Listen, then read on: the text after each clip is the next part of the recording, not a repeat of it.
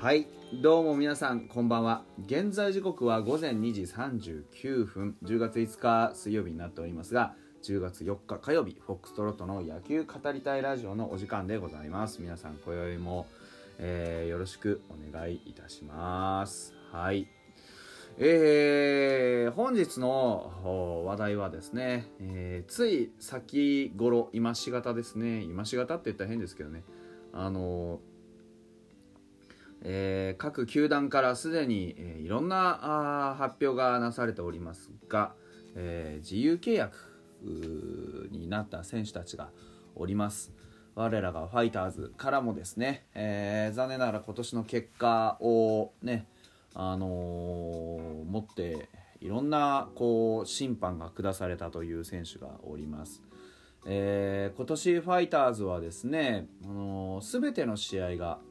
1年かけた壮大なトライアウトだよというふうに、ビッグボスがね言ってたわけでございますよ。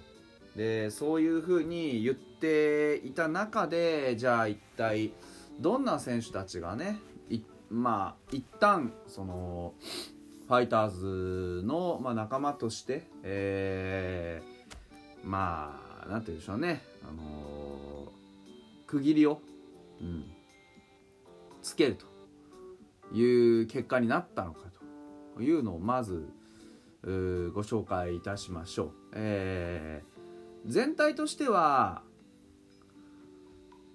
8人かな、8人プラス現役引退が1人みたいな感じですね。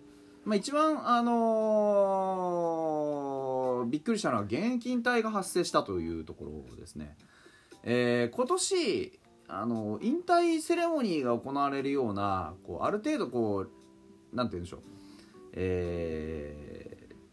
う、入団してからのねキャリアがある選手の引退っていうのはファイターズ発生しませんでした。ですが引退が1名います。それは早水くんですね。去年の、ルーキーだったんです今年で、1年しかまだやってないんですけれども現役は引退するということに決めたという報告を球団にしたというところのようです。元から彼自身はね、早水くんはオールドルーキーなんですよね。25歳の社会人から入ってきてる、社会人というか独立ですよね。独立リーグ出身で、独立リーグの時は結構、打撃も非常に、たくましい、なんていうんでしょう、印象でね、成績もそれなりに残っていたんですけれども、プロに入って1年間こっきりの勝負ということのようです。どうやら本人がそういうふうに決めた勝負の期間を経た中で、早水くんのなんて言うんでしょうね、意地という言い方はちょっと違うんですけど、育成から支配下に上がれなかったっていうところでしょうね。球団としては多分もうちょっと時間を置いて育成するイメージだったかもしれないですけど、本人はもうそうじゃなかったと。だからそれだけ圧倒的なものを見せられなかったっていうのもあって、今日は引退を、今日はっていうか今回は引退を、あくびが出てしまいました。すいませんね。今回は引退をということのようです。要はイースタンでね66試合に出まして、打率1割9分、それから5ホームラン14打点というところで、ここでやはりこう圧倒的なもの、何かしっかりしたものを見せることができずにというのが、本人なりの引退理由だったようです。元から、ね、1年でやるつもりだったということだったという話です。要は、安定感は必要だってことですね。お給料とかもね、そうですね、定職にきちんとつくよということだと思います。早水くんお疲れ様でございました。でその他はですね、戦力外がいます。谷川くんね、望月くん、それから片岡くん、宮田くん、高山優希くん、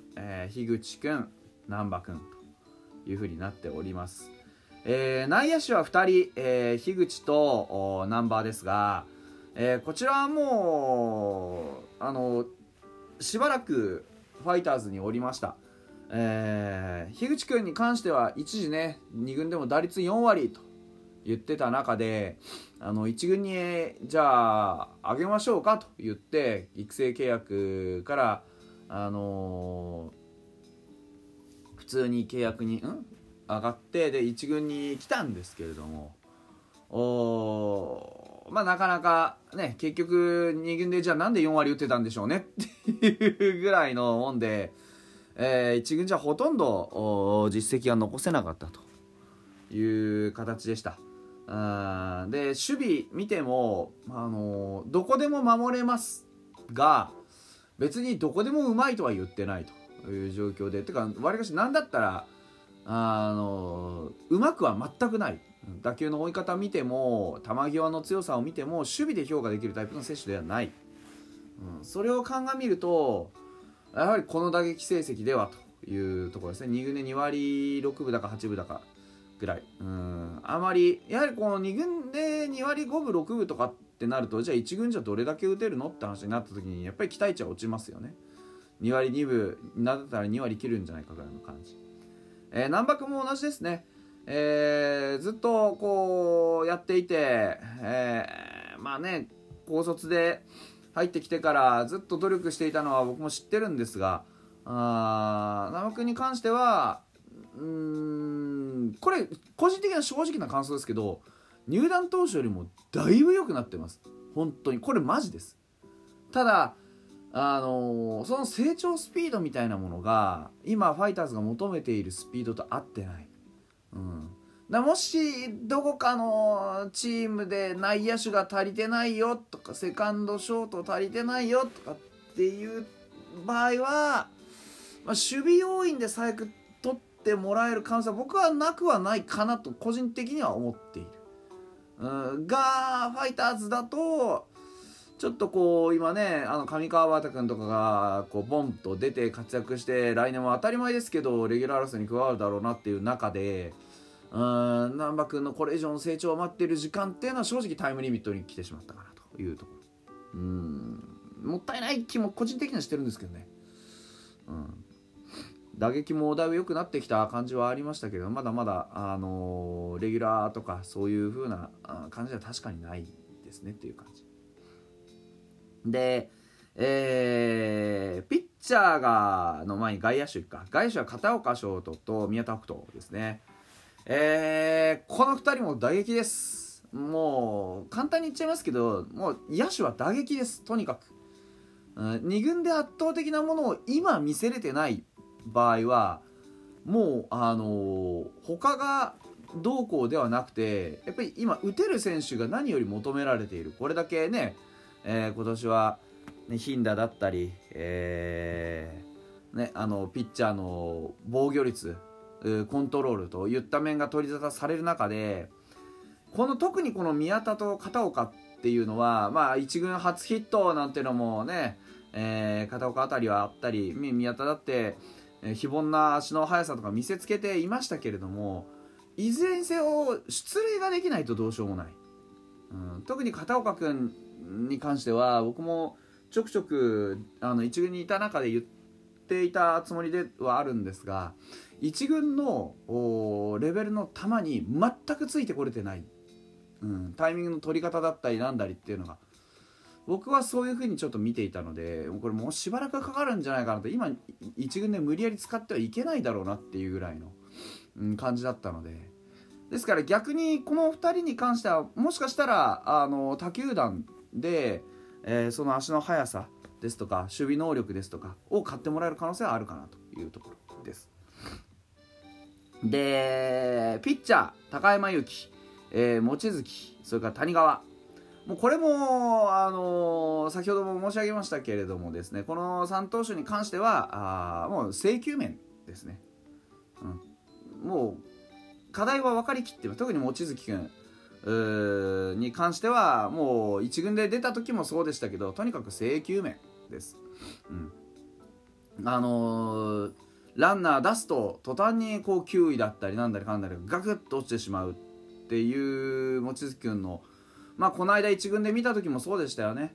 なかなかストライクがまず入らない。どんなにいい球を持っていても、どんなにいい決め球があったとしても、それをストライクに消化することができないのであれば、